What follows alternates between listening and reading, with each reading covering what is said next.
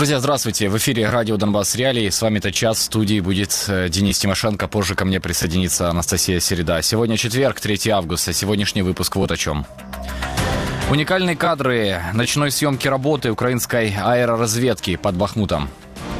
В Донецк и Луганск перевели на российские номера. Рассказываем обо всех изменениях, которые это несет. 2 августа командующий воздушно-десантными войсками России генерал-полковник Михаил Теплинский в своем поздравлении с Днем ВДВ раскрыл данные о потерях десантников в войне с Украиной. На видео, опубликованном телеканалом Минобороны РФ «Звезда», обратило внимание российское оппозиционное издание агентства. В нем командующий сообщил, что более 5000 десантников вернулись на фронт в Украине после полученных ранений, а около 3500 раненых вообще отказались покидать передовую.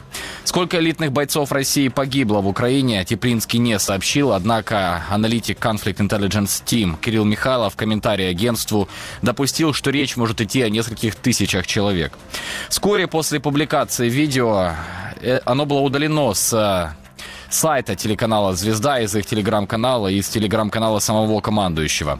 Агентство допускает, что информацию о таких потерях российская Минобороны не хотела бы разглашать.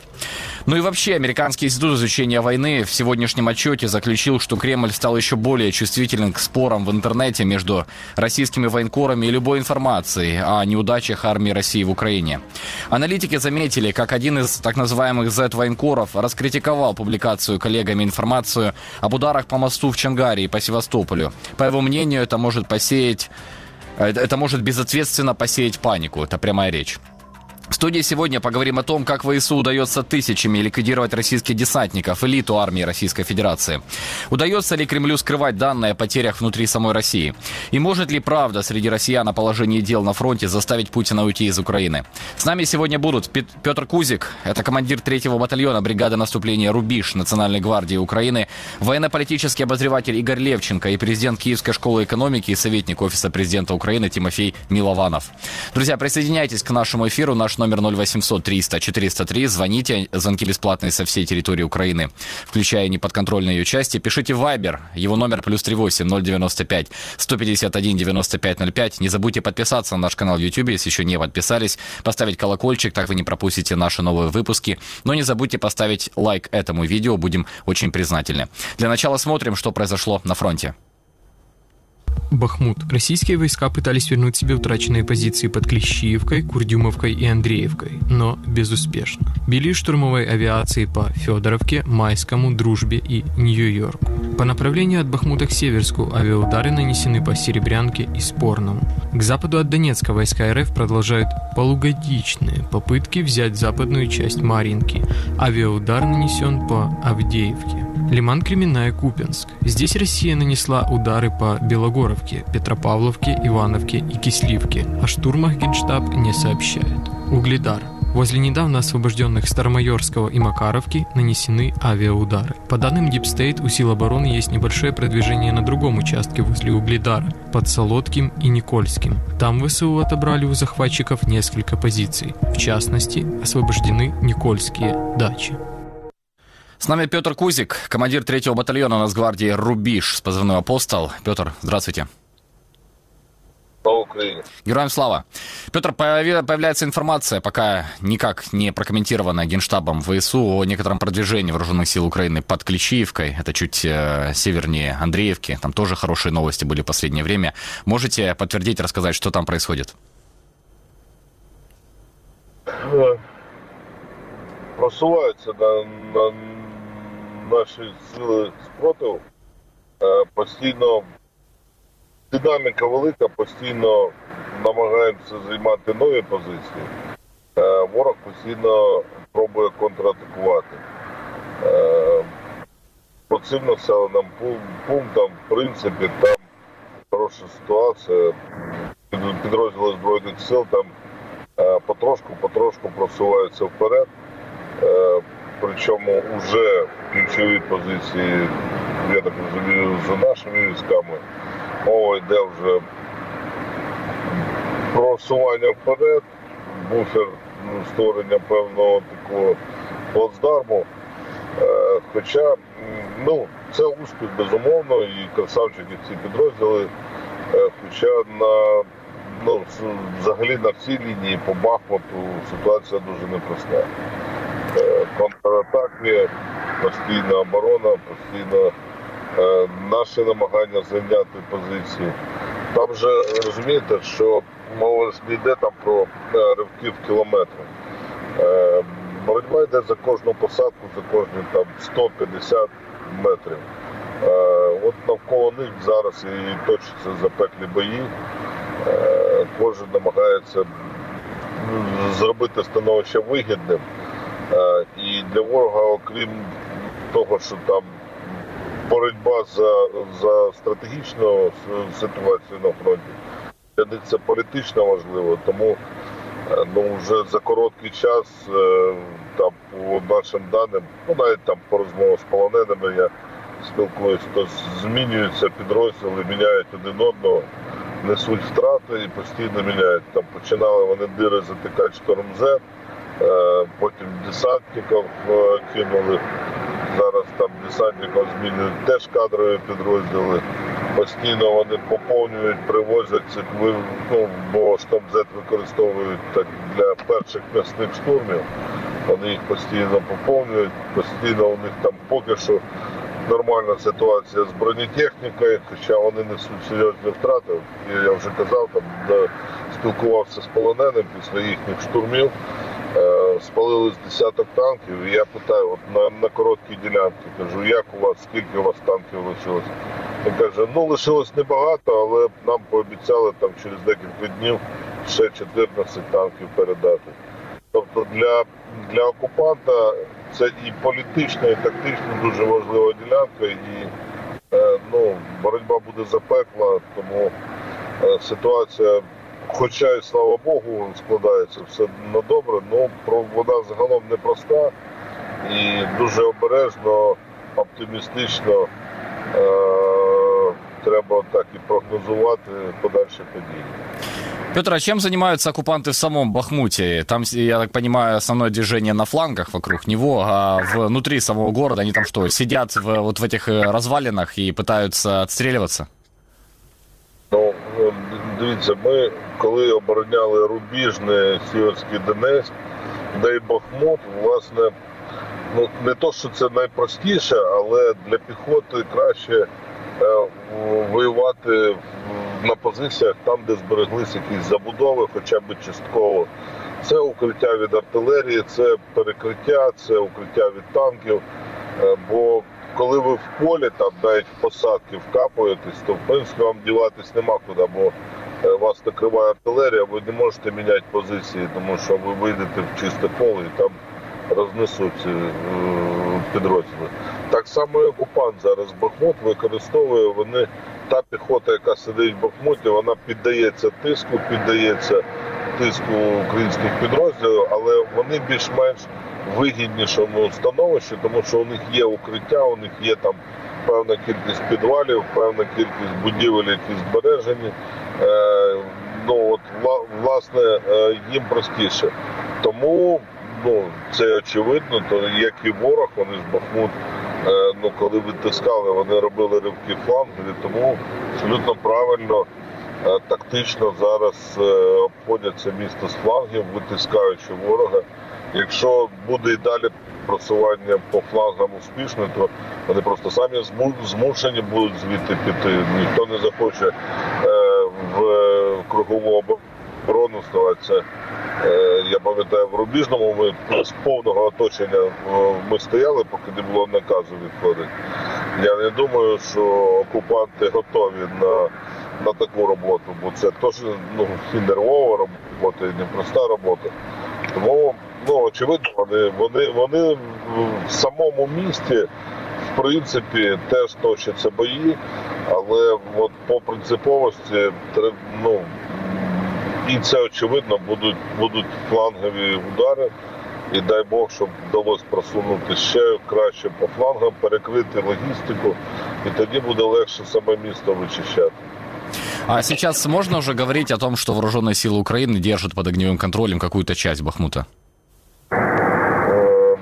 Да, певні логістичні шляхи, слава Богу, стратегічні висоти і прострілюються певні логістичні ланцюжки, і певна там частина, територія попадає під вогневий вплив, навіть під вогневий контроль.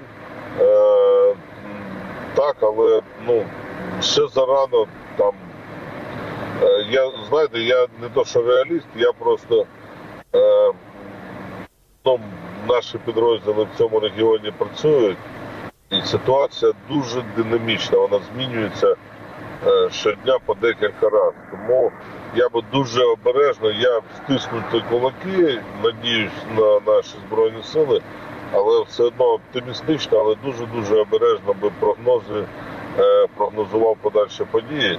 А краще ми б просто потім констатували там звільнений Бахмут.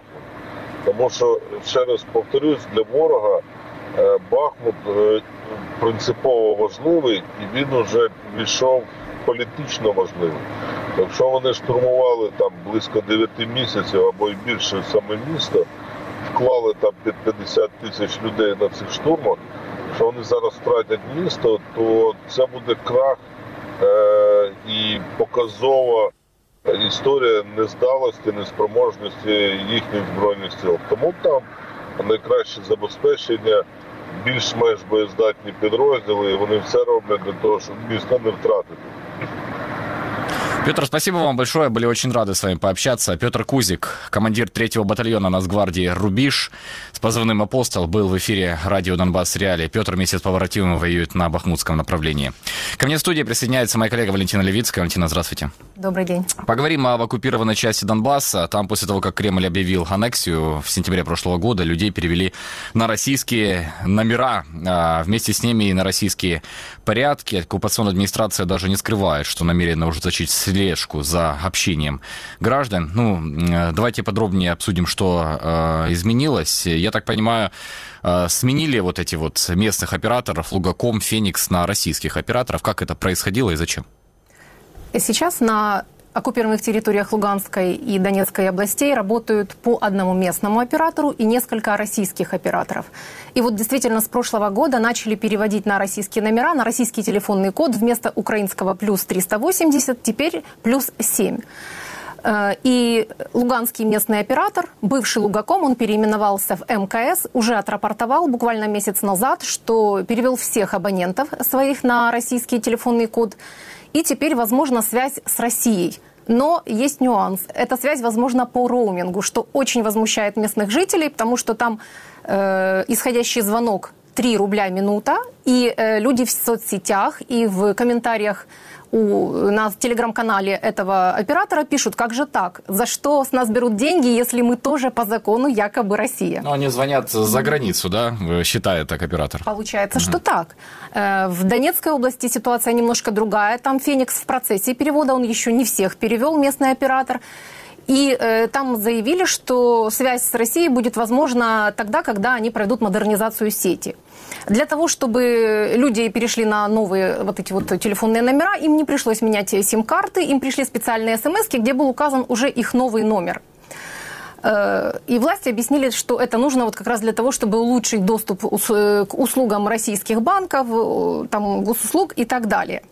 Интересная ситуация с интернетом, с мобильным интернетом, я имею в виду. Местный оператор «Феникс» на оккупированной части Донецкой области дает людям мобильный интернет, а вот владельцы российских сим-карт не имеют мобильного интернета. А в Луганской области мобильного интернета нет в принципе и уже давно. И это, естественно, очень возмущает людей. Они об этом пишут массово, я бы сказала, в соцсетях, на сайтах и в телеграм-каналах, в комментариях мобильных операторов. И спрашивают, как же так, когда же будет уже нормальная связь, потому что они говорят, что даже после перехода на российские номера и после того, как власти рапортуют, что они строят очень много новых вышек, новых станций, модернизируют сети, связь как была плохая, так и есть. И вот что рассказал мне журналист и политический эксперт Сергей Гармаш, предлагаю послушать. Я сегодня разговаривал с Луганском. Мне говорят, что им дали российские номера, они теперь тоже плюс 7 начинаются. Но эти российские номера не обслуживаются в Российской Федерации, как ни странно. И для того, чтобы луганчанин мог, находясь на территории Российской Федерации, позвонить домой в Луганск, нужно покупать российскую СИМ. Мне сказали, что связь очень плохая, она постоянно рвется, кто-то фонит, там что-то, ну, в общем... Связь плохая, но я спросил о стоимости. И мне сказали, что тариф народный, ну, переводя на гривны, это около 40 гривен. То есть это очень дешево, соответственно, дешевая связь. Ну и понятно, что это дешево, потому что нет того же мобильного интернета. То есть я думаю, что в Донецке, да, не должна быть дороже. Но тем не менее, качество связи очень плохое. Валентина, я видел информацию, что на захваченной части Донецкой области начали так называемую идентификацию абонентов мобильной связи. Это как? Эту идентификацию запустил оператор «Феникс». Мы знаем, что этот оператор принадлежит властям так называемой группировки ДНР. И она не скрывает, что они хотят, чтобы знали, кто пользуется каждой симкой. В принципе, несколько лет назад уже было внедрено такое правило, что любой человек, который хочет купить сим-карту, он обязан с документами прийти и там оформиться, купить. Но было время, когда на один паспорт можно было купить по 5 сим-карт, там для всех родственников, для друзей. Также были так называемые серые сим-карты, которые продавали с рук. И вот именно владельцев вот таких неопознанных сим-карт сейчас хотят... учесть власти так называемые ДНР. Что для этого делается? Они объявили людям, что после того, как придет эта СМС-ка, нужно в течение 3 месяцев прийти либо на почту, на почтовое отделение, либо в центр обслуживания абонентов с документами и с телефоном, где они проверят, ты ли владелец, заполнят все документы и поставят на учет, так сказать. Тем, кто не может этого сделать, организовывают специальные мобильные бригады, которые ездят на дом, например, к пенсионерам, инвалидам. Вот мы сейчас видим, да, работу такой бригады, я так понимаю. Да, совершенно верно. Они очень, скажем так, широко пропагандируют вот этот ход, чтобы люди не боялись, потому что люди опять начали возмущаться, что это, мол, такое, почему мы должны приходить и регистрироваться. И власти, цитата, попросили людей не нагнетать. Сказали, что это делается для вашей же безопасности, чтобы уменьшить, значит, так, возможности мошенников и террористов. При этом очень важно, хочу рассказать о том, что оператор «Феникс» напрямую на своем сайте пишет, что они сейчас модернизируют сеть и устанавливают так называемую СОРМ – система оперативно-розыскных мероприятий.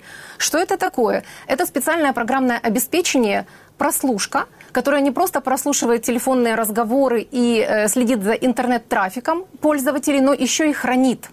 То есть я нашла на российских технических сайтах характеристики, что такое эта СОРМ.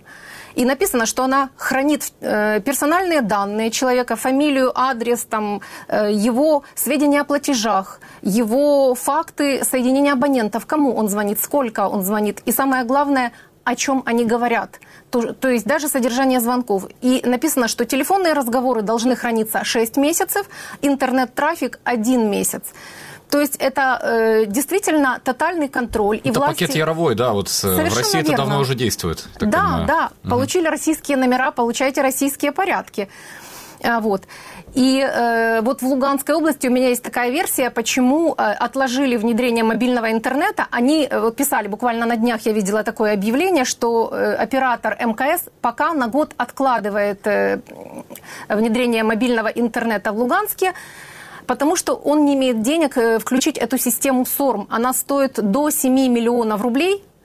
И, видимо, они ждут, что либо транш из России поступит, либо каким-то другим образом, но пока нет системы слежки, а значит, люди не могут пользоваться мобильным интернетом. Валентина, я так понимаю, дозвониться захваченной части Украины и Донбасса в Россию можно, хоть и по роумингу, да, ну это такой сюрреализм, но все-таки. А из подконтрольной Украины на эти новые номера дозвониться можно? Я не уверена. Скорее всего, нет. Нигде нет таких сведений, потому что люди привыкли, если общаются с родственниками и друзьями с Украины, то пользуются все-таки интернет-соединениями и желательно такими, которые не находятся под контролем ФСБ. Это какие? Вот можем дать советы, да, людям, учитывая вот новые реалии, такие, что внедряется система слежки российской на захваченных территориях, как, ну, вот, те общие советы, как коммуницировать с родными на подконтрольной территории можем дать? Я этот вопрос задала экспертам, людям, которые этим занимаются профессионально. Это Алексей Комар, президент Международного центра противодействия киберпреступности, и уже известный нам журналист и политический эксперт Сергей Гармаш. Он по роду деятельности очень часто общается с людьми на неподконтрольных территориях. И я предлагаю послушать, что они скажут. Як мінімум, потрібно використовувати так званий плаваючий IP для виходу в інтернет. В принципі, така послуга є і у самих провайдерів, ну і, скажімо так, у тих інженерних компаній, які працюють з провайдерами. Так, поки що ця можливість є, і потрібно обов'язково використовувати це VPN-сервіси. Ну і, як це не звучало банально, але перш за все навчитись думати своєю головою і фільтрувати ту мову, ті розмови, які відбуваються. Є ще секретні чати в Телеграмі, наскільки я знаю, вони безпечні в сіті. Да. В основном общение идет через WhatsApp, который считается, скажем, безопасным, опять же, для прослушки. Есть еще такой мессенджер, как Сигнал, который полностью безопасен. Однако, скажем, само его присутствие в телефонах или в смартфонах наших соотечественников на оккупированной территории является уже фактически поводом для их задержания, даже независимо от того, какой там контент. Ну, вот так, такие новые реалии, теперь телефонные на захваченной части Донбасса. Валентина, спасибо большое. Валентина Левицкая была гостем нашей студии. Идем дальше. На бахмутском направлении работает аэроразведка 3-й штурмовой бригады. Днем и ночью она ищет для артиллерии российскую технику и штурмовые отряды. Мой коллега Сергей Горбатенко побывал у аэроразведчиков и снял уникальные кадры их ночной работы. Зараз збирається борт, лелеки, готуються до зльоту. Буде на чергуванні вночі, це пошук цілей, контрбатарейна боротьба. Будемо слідкувати за тим, щоб ворог вночі не перекидав сили наперед. У нього теж є вже здобутки, підбита техніка, це САУ і танки. Я не воював, я був айтішником, программист, являюсь оператором корыстного навантажения. Второй пилот экипажа, который управляет непосредственно видеонаблюдением, изучением цели, выявлением. Дальше уже это координация с артиллерией. Найжирніша ціль яка була? 3 установки МСТБ, буксировочные пушки, арматы. И их уничтожили одним засобом. Я взагалі картограф. По освіті геодезист, мої очі заточені під те, щоб бачити ворожу техніку. Щоб знайти, передати координати, відпрацювати артилерію, попасти і потім тішитися, як дитина, що воно там класно горить. А є особливості роботи саме вночі? Вночі це тепловізійна камера. Специфіка дуже сильно відрізняється, тому що ми бачимо тільки теплі нагріті об'єкти. Моментами тяжко зрозуміти, що саме конкретно ти бачиш. Це техніка, це просто, не знаю, може бути лист металу такої ж форми, який лежить на землі, він нагрівся за день і вночі віддає тепло, і відповідно ми його бачимо. Відповідно, треба витрачати більше часу на те, щоб дешифрувати, що ми конкретно бачимо. От винта. Давай.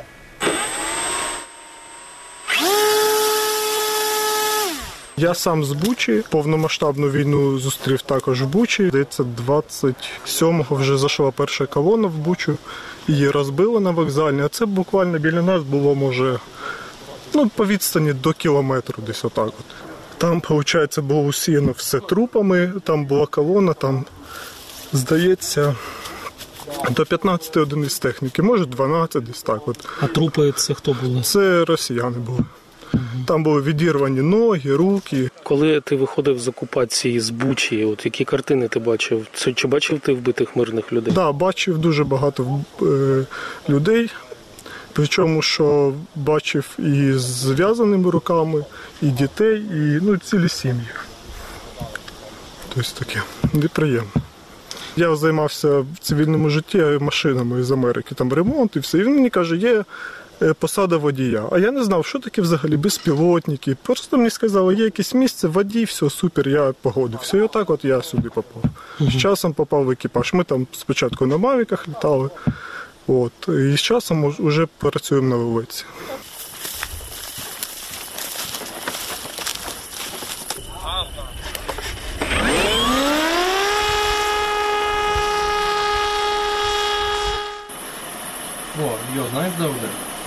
Есть именно контур горячий, есть под ним контур вокруг еще и типа большой прямоугольник. Ну тягачно навряд бы близько. От. Це швидше за все, або танк, або... Танк міг, да, танк може стати в відстойнику.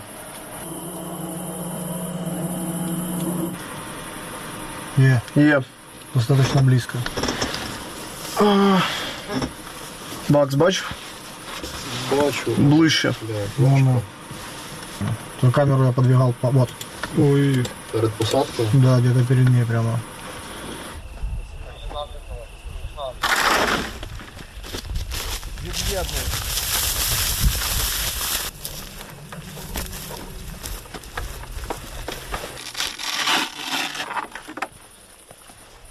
Пуск. При близком подлете мы видим, что там есть контур там техники, да, и явно виден теплый ствол. То есть, скорее всего, что там замаскированная единица техники, ориентировочно НОНа. Ну, сьогодні вночі ми попереджали наступ, контрнаступ сторони ворога. Руху помітно не було. Знайшли одну броньовану машину у лісосмузі, відпрацювали по ній. Також від наших спеціалістів по контрбатарейній боротьбі отримали інформацію з місць, звідки може працювати артилерія противника, але їх на вогневих позиціях не виявили. Так що ніч сьогодні пройшла відносно спокійно. І це ваша от звичайна, щоденна, рутинна робота отак виглядає? Саме так. Вдень буває цікавіше, тому що вдень більша активність. От, вночі основна наша задача – це надати противнику тихо і непомітно підійти до наших позицій.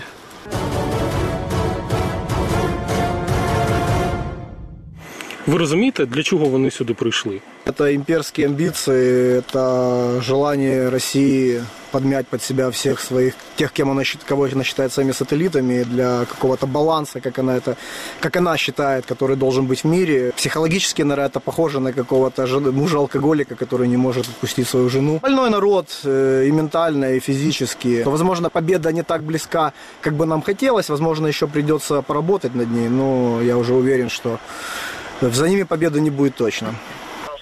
Пуск.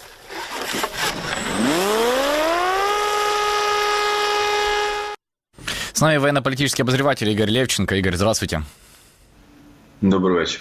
Игорь, сейчас поступают новости из-под Бахмута. Не подтверждено это пока никак Генштабом, но только мы что с командиром бойцов говорили, которые воюют под Бахмутом. Он говорит о том, что там удается продвигаться по чуть-чуть, но все-таки удается. И что интересно, к югу от Бахмута это Андреевка, это Клещеевка. Клещеевка уже по некоторым данным сейчас в серой зоне. Вы как видите сейчас там противостояние? Я так понимаю, россияне сюда перебрасывают новые резервы, и там такой определенный баланс, сила, склад. Да, и продвижение дальнейшего ИСУ может остановиться. Какие перспективы вы там видите вокруг Бахмута?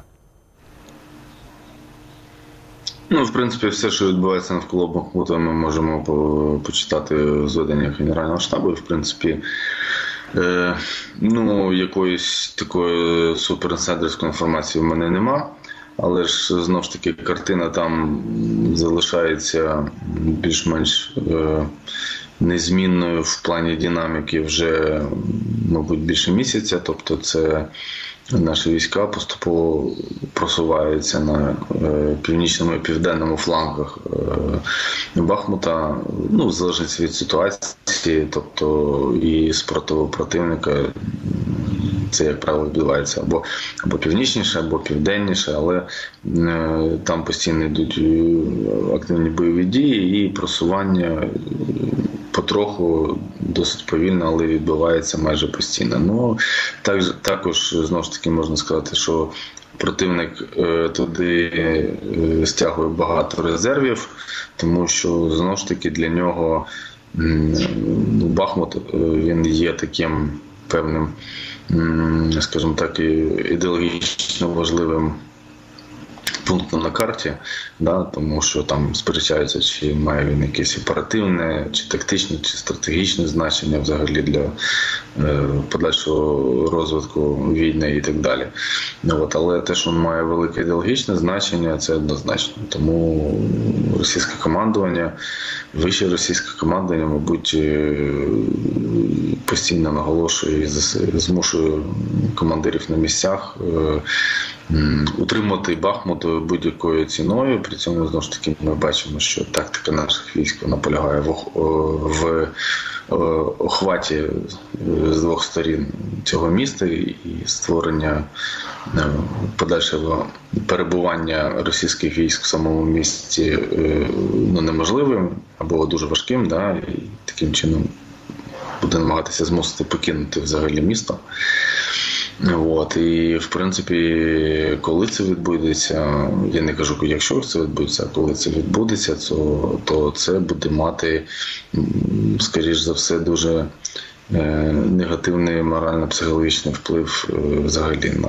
Игорь, а что произойдет, да, ну вот вернули вооруженные силы Украины Бахмут, и вы имеете в виду, это демотивация среди российских оккупантов, или это какие-то начнутся процессы брожения в политикуме, в российской армии? Вот какие последствия вы видите, ну, сразу же? Ні, ну, дивіться, і чогось такого, якби, ну, дуже такого доленосного, звичайно, не відбудеться, але, знову ж таки, це просто ще один такий немаленький камінчик в загальну копілку. Тобто, в принципі, ну, тут теж працює принцип «вода камінь точить», як кажуть. От, тобто, да, знову ж таки, можливо, той же самий Пригожин почне казати, от бачите, ми там, типа, захопили, а коли ми пішли, то Міністерство оборони все просрало, грубо кажучи, вибачаю за вираження. От, і так далі. Тобто, ну, звичайно, будуть якісь пошуки винних в цьому, там, покарання невинуватих, там, і так далі. Запорожское направление, юг Украины. Мы последние вот новости видели в начале этой недели. Это село Старомайорское. Пытаются россияне там контратаковать. Из Урожайного пытались контратаковать. Там уже идут бои в районе Урожайного. Вы как оцениваете, вот там ситуацию на всем этом фронте?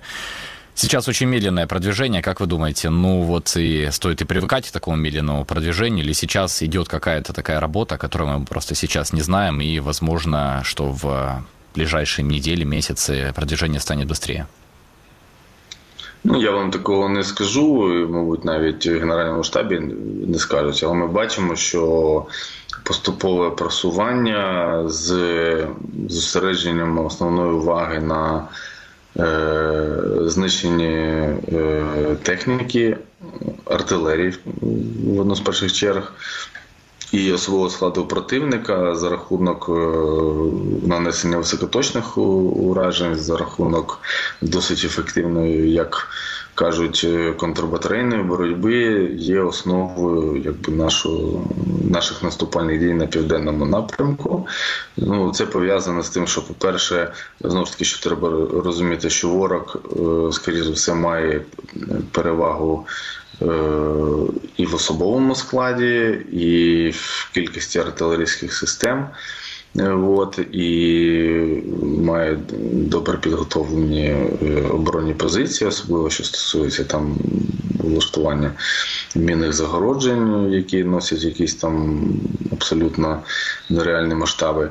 От. І це все визначає, знову ж таки, характер дій нашого командування. І ми можемо тут відмітити, що збереження особового складу є одним з основ при плануванні і проведенні наступальних дій на південному напрямку. Ну, вот в данной ситуации. Ну вот и «Нью-Йорк Таймс» интересную статью опубликовала. Там утверждается, что в начале украинского наступления оснащенные передовым американским оружием войска погрязли в плотных российских минных полях и под постоянным огнем артиллерии и боевых вертолетов. И прямая речь статьи «Украинские военачальники изменили тактику, сосредоточившись на том, чтобы истощить российские силы с помощью артиллерии и ракет большой дальности», вот о чем вы говорите, вместо того, чтобы бросаться на минные поля под огнем. На юге страны происходит наращивание войск, а вторая волна обученных на Западе сил начинает в основном мелкомасштабные атаки, чтобы пробить позиции россиян. Игорь, я правильно понимаю, что западные партнеры Украины, американцы в частности, учили, ну, таким наскоком, броневым кулаком преодолевать фортификационные линии защиты на юге, которые там построили оккупанты, но не вышло. То есть и в Америке, да, и на Западе не понимали, собственно говоря, что там сейчас происходит на юге Украины, как вот эти вот линии защиты оккупантов преодолевать? Ну, по-перше, що треба розуміти, що всі ці статті пишуть журналісти. Часто люди не військові, часто навіть без якогось військового досвіду в своїй біографії. Тому це все їхні особисті, як так би мовити, судження і думки з цього приводу. Що треба розуміти, що так, українські військовослужбовці, які проходили підготовку в країнах Заходу, вони вчилися по західним статутам, які більш-менш однотипні, да? Тобто, ну, це знову ж таки ці присловуті стандарти НАТО і так далі. От. Але ж знову ж таки про що говорить багато, скажімо так, військових експертів і так далі, що всі ці статути і те, як треба діяти, вони розраховані, ну, саме якщо міряти розмірами операцій, да, тобто дій там від батальйону і вище, да, в обороні, в наступі, вони, знову ж таки, відповідно до західних всіх статутів, вони розраховані на панування в повітрі і на потужну підтримку з повітря. Цієї підтримки у наших військ нема. От, переваги тим більше нема. Тобто, ну, є якась підтримка, яку наша армійська авіація і повітряні сили можуть забезпечити, але вона, ну, дуже, дуже далека від тих стандартів, да, які передбачені західними стандартами при проведенні наступальних там, ну, і оборонних операцій в тому числі. Просто що треба зрозуміти, що, наприклад, там при наступі той же саме там якийсь ротний опорний пункт або там район оборони батальйону, він ескадрилі F-16 знищується за один наліт. Тобто, ну, за рахунок його ураження високоточними бомбами, там ескадрилля може нести там сотню таких бомб за раз. От. І тому, якби, наступаючі підрозділи на цьому напрямку, вони просто, знову ж таки, зачищають ті самі позиції, да, і більшою частиною, я можу сказати, що піхотні підрозділи, вони вчилися саме от таким зачисткам, да, тобто як в місті, як ми бачимо зараз на екрані, так і польових укріплень противника в тому числі. От, у нас такого, у нас, знову ж таки, я хочу повторити, такої підтримки з повітря немає, тому вона, правила компенсуються за рахунок артилерійського вогню, от, ну і за рахунок рішучих і злагоджених дій піхотних підрозділів. Знову ж таки, ми бачимо, що дуже багато ближніх піхотних боїв на оборонних позиціях. Тобто цими відео завалений весь інтернет, в принципі, зараз. Ну и давайте еще одно событие обсудим. Вчера командующий воздушно-десантными войсками России генерал-полковник Михаил Теплинский в своем поздравлении с Днем ВДВ раскрыл данные о потерях десантников в войне с Украиной. Опубликовал это видео на сайте телеканала «Звезда». Это телеканал Минобороны Российской Федерации. Вскоре после публикации видео поздравления Теплинского было удалено с сайта телеканала «Звезда», из их телеграмма и из телеграмма самого командующего. Российское издание агентства, которое заметило исчезновение вот этого видео, допускает, что информацию о таких потерях российская Минобороны не хотела бы разглашать. Но это видео сохранилось. Давайте посмотрим ту запрещенку в России. Горжусь тем, что 43 военнослужащих воздушно-десантных войск за 1,5 года специальной военной операции стали героями России. 30 тысяч награждены государственными наградами. Но больше всего тем, что более 5 тысяч получивших ранения десантников после лечения вернулись на фронт. А свыше 3,5 тысяч наших раненых вообще отказались покинуть передовую. Вот такое оно, десантное братство. Спасибо вам за мужество, верность присяге, боевые друзья. Хотел бы сказать и об огромной работе министра обороны Сергея Кужугетовича Шойгу, усилиями которого воздушно-десантные войска получают все больше современной техники. Не преувеличу, сказав, что наш министр особое внимание уделяет развитию воздушно-десантных войск.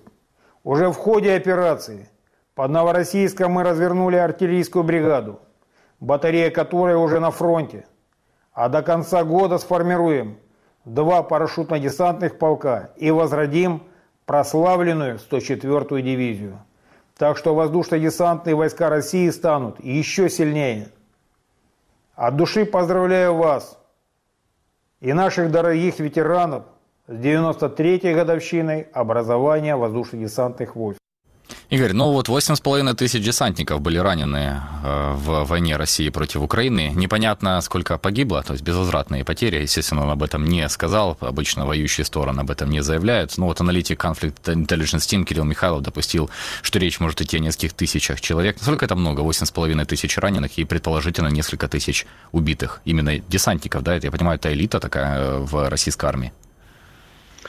Ну, ви трохи неправильно інтерпретуєте слова. Це 8 тисяч поранених – це ті, хто після поранення повернулися. 5 тисяч вернулись, 3,5 отказались вообще їхати на лічення, по його словам. Він дуже гордиться цим. Правильно. Тобто це, мабуть, люди, які отримали легкі або такі поранення, які дозволили їм після лікування бути фізично здоровими і більш-менш придатними для подальшого проходження служби. Я думаю, що тих, хто після поранення, так би мовити, лишився покаліченим або був списаний, їх не менше. Цих 8 тисяч, можливо, більше. Тому що одна з проблемних питань російської армії, особливо в перший період, де, до речі, десантні війська найбільш масово застосовувалися, тобто це перший етап бойових дій під час широкомасштабного вторгнення, тоді саме слабке медичне забезпечення, там невідпрацьованість практично питання медичної евакуації, того приводило до того, що люди з пораненнями легкими або середніми в результаті ставали калеками, переходили в розряд важких поранених і так далі. Тобто ці цифри, я думаю, вони набагато більше. Тобто, і за великим рахунком треба розуміти, що ті повітряно-десантні війська, які в Росії були на момент до широкомасштабного вторгнення, особливо їх контрактний елемент, який був в першу чергу задіяний у вторгненні в Україну, він був вибитий, максимально вибитий. Тобто, знову ж таки, в західній пресі була інформація про те, що, наприклад, російський спецназ, він дуже багато втратив, і фактично можна вважати, що він був знищений, да? Тобто його це професійне не тільки ядро, а взагалі, тобто чисельно він був знищений. При цьому треба розуміти, що в цьому такому понятті спецназа, як мінімум, дві бригади, вони входять до складу повітряно-десантних військ Російської Федерації, якщо не помиляюсь. От. Ну і взагалі, тобто, часто десант – це таке щось середнє між легкою піхотою і спецназом вважається. Да? От. Тобто, треба розуміти, що на сьогодні ті десантники російські, так звані, які воюють, тобто більшою частиною, при тому, що стосується рядового, можливо, сержантського складу, в абсолютній більшості це є вже мобілізовані. Так, як правило, це люди, які там проходили там строкову службу в повітряно-десантних військах Російської Федерації, там, ну, там, якийсь час тому, там, 5, 10, 15 років тому і так далі. Ну, от. Але це не ті контрактники, які були до лютого 2022 року. Далеко не. Игорь, удалили это видео. Это Теплинский что, не подумал, да, о том, что это чувствительная информация для, ну, того, чтобы ее обнародовать?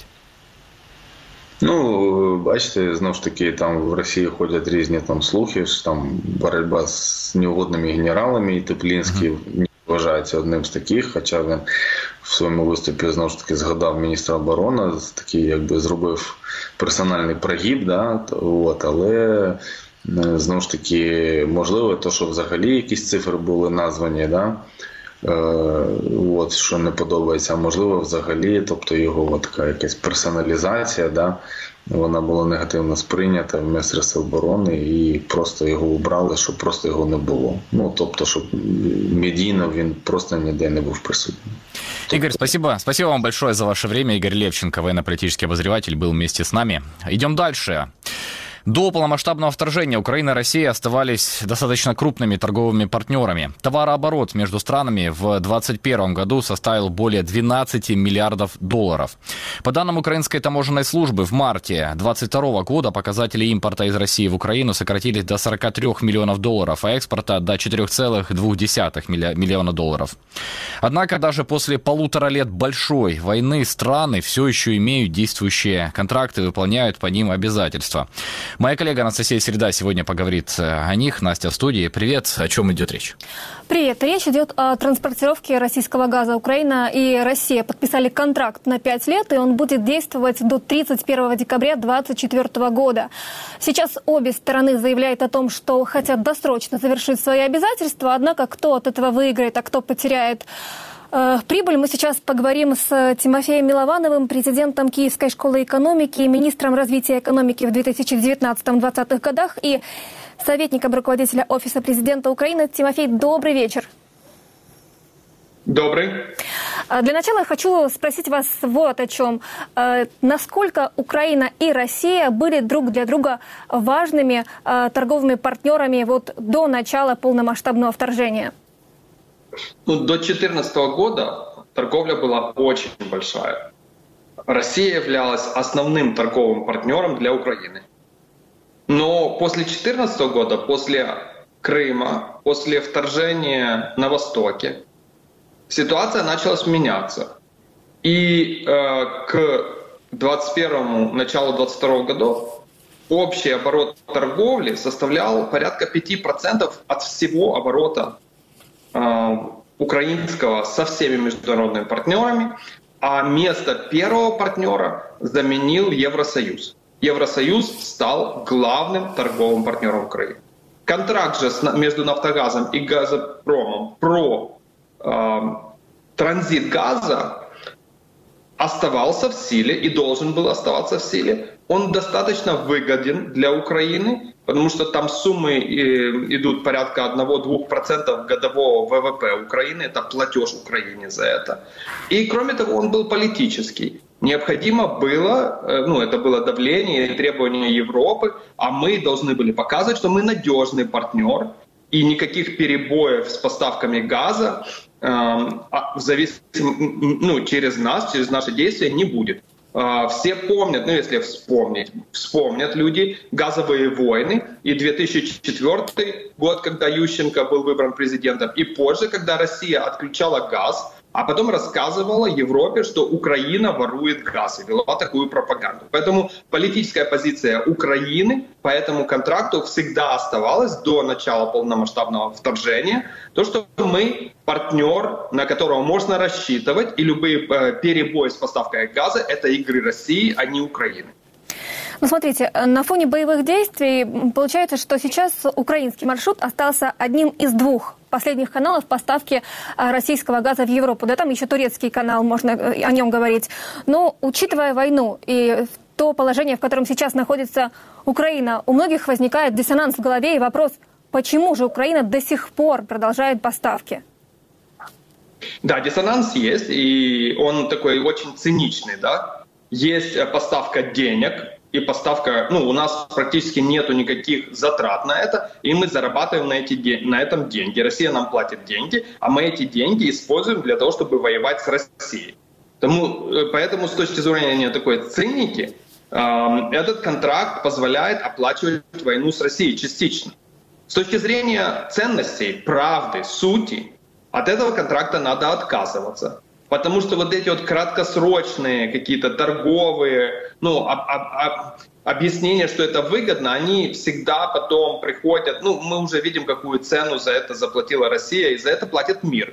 Кстати, Германия вот очень хороший показатель, потому что они выбрали экономическую эффективность, целесообразность, и в результате стали зависимы от нефти и газа, ну, в данном случае не нефти, а от газа России, и достаточно потом сопротивлялись эмбарго до тех пор, пока Россия сама им не отключила газ. То есть они потеряли субъектность в этом вопросе. Поэтому нельзя быть зависимыми экономично от тех, кто ведет геноцид и пытается уничтожить твой народ.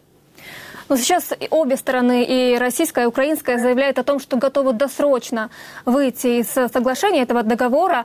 Кто в этом случае больше пострадает? Россия, которая лишится еще одного, да, газотранспортного источника, да, через который она транспортирует свой газ в Европу, либо Украина, которая там получает за это деньги, либо же Европа, которая получает этот газ через транзит Украиной?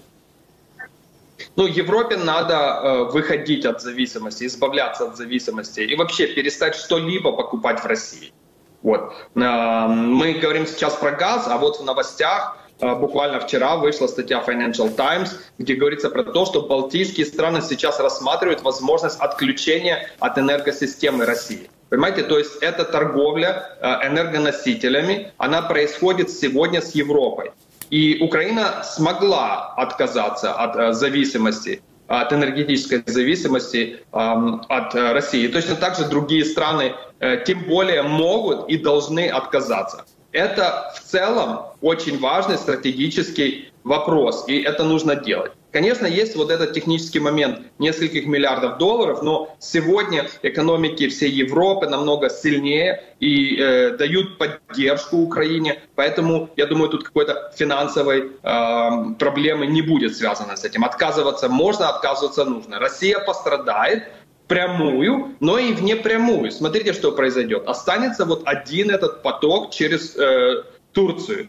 И теперь станет понятно, что теперь Турция является единственным и основным поставщиком газа в Европу для России, из России. И, соответственно, возникнет политическое давление на Турцию и на те страны, которые будут продолжать получать газ через этот газопровод, для того, чтобы эти поставки также прекратились.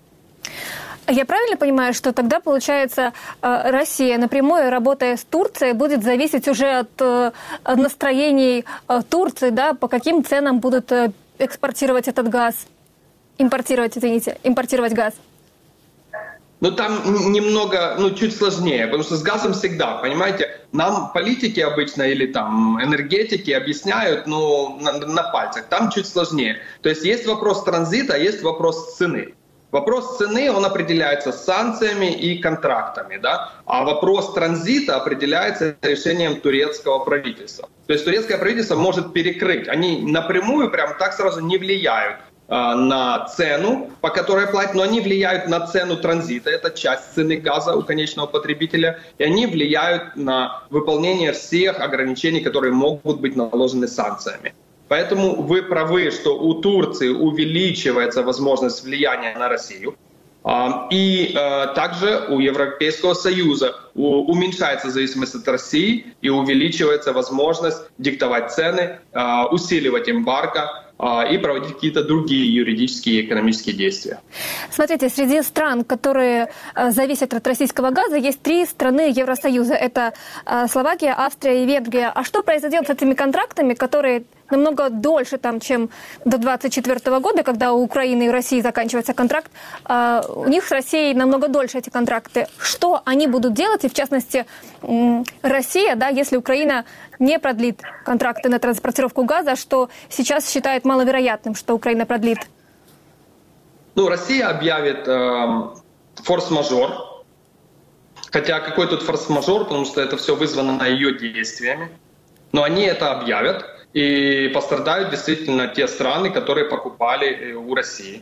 Но это еще раз пример, что не надо с бандитами торговать. Да? Потому что они в любой момент могут устроить вот, войну, или отказаться. Вот они как же с Германией. Им просто Германию взяли и выключили газ. Да? Они в одностороннем порядке прекратили поставки. Но вот это то же самое будет. И ничего, Германия выжила. И это где-то даже лучше для Германии стало независимой. Ну, это, ну, на мою думку, да, мое мнение, абсолютно лучше. Давно это нужно было сделать. И точно так же, посмотрите, вот эти три страны. Словакия, Австрия и Венгрия. У Австрии и Венгрии очень хорошие отношения с Россией, да, то есть это остались те страны, которые, ну, которые занимают такую, скажем, дипломатически странную позицию, да, отличающуюся, и про Словакию я не говорю, это исключение, да, от европейской позиции. Поэтому это, наверное, хорошо, что это еще раз показывает, что нельзя играть в игры с Россией. Смотрите, кроме транспортировки российского газа, какие еще сферы взаимосвязаны у России и Украины? Там до февраля 2022 года это было и рынок удобрений, и бензин, и машиностроение, и так далее. Это все закрыто практически. Например, бензин поставлялся через Россию, поставлялся через порты. Также были трубопроводы и поставлялся через белорусскую трубу. Это все закрыто. Вообще все закрыто. Вот белорусский трубопровод тоже было закрыто. Да? Всем пришлось, ну, война, срочно в один день искать новые поставки. Поставки пошли через Европу, лодки, корабли заходили в европейские порты, там перерабатывалась или уже была прямая поставка и потом завозилась в Украину. Да? А по машиностроению все закрылось, тоже никаких поставок нету. Смотрите, бывают нелегальные поставки на каком-то очень мелком уровне, это уже спецоперации, военные какие-то, кто-то там ворует какое-то оборудование, да, кто-то куда-то что-то перевозит, да, но это уже как то, что называется активные операции спецслужб российских, когда они пытаются какие-то критические компоненты себе там достать или технологию в попыхах утянуть, когда уже началась война. Такое бывает, это постоянно пресекается службы безопасности Украины. Вот как раз буквально мой следующий вопрос о том, как вы считаете, в какой сфере между Украиной и Россией возможен теневой, скажем так, бизнес, да, и теневые торговые отношения, если это можно так назвать? Ну, теневая, там есть и мафия, и есть организованная преступность, и есть черный рынок оружия. Рынок оружия как работает? Он не работает между Россией и Украиной. Но люди, которые этим занимаются, они во время войны, конечно, они не будут там возить.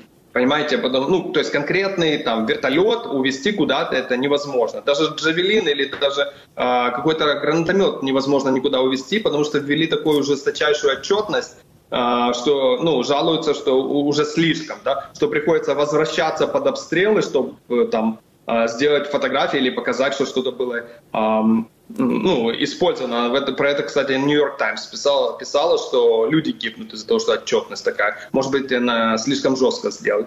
А остаются технологии, да? То есть вот что пытаются воровать, это технологии на определенный тип оружия, который производился в Украине, советского, те компоненты, которые нужны в России, Россия пытается их там делать. Например, Motor Siege. вертолетный завод в Украине производил и производит критические компоненты для всех советских заводов, всех советских вертолетов. И не так легко, точнее невозможно эту технологию просто взять и самому развить. Поэтому ее пытаются украсть постоянно сейчас, но и пытались украсть ее и до начала полномасштабного вторжение. Завод сейчас национализирован, потому что там оказался, что владелец этого завода и генеральный директор, он работал на Россию, то есть он был завербован, он передавал какие-то уже технологии. Это все было остановлено, сейчас он находится под арестом, завод продолжает работать, но спецслужбы украинские постоянно пресекают попытки что-то там по сути, у России будут попытки якобы наладить отношения хотя бы нелегально. Спасибо вам огромное. Тимофей Милованов, президент Киевской школы экономики, был с нами. Говорили о том, что будет, если Украина и Россия наконец завершат контракты даже